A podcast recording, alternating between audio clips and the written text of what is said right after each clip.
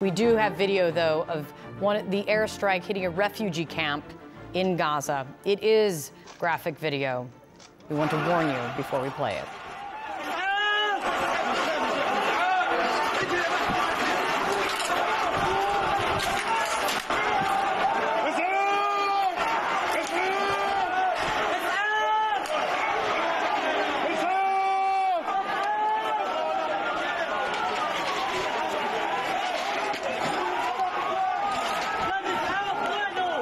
Oh!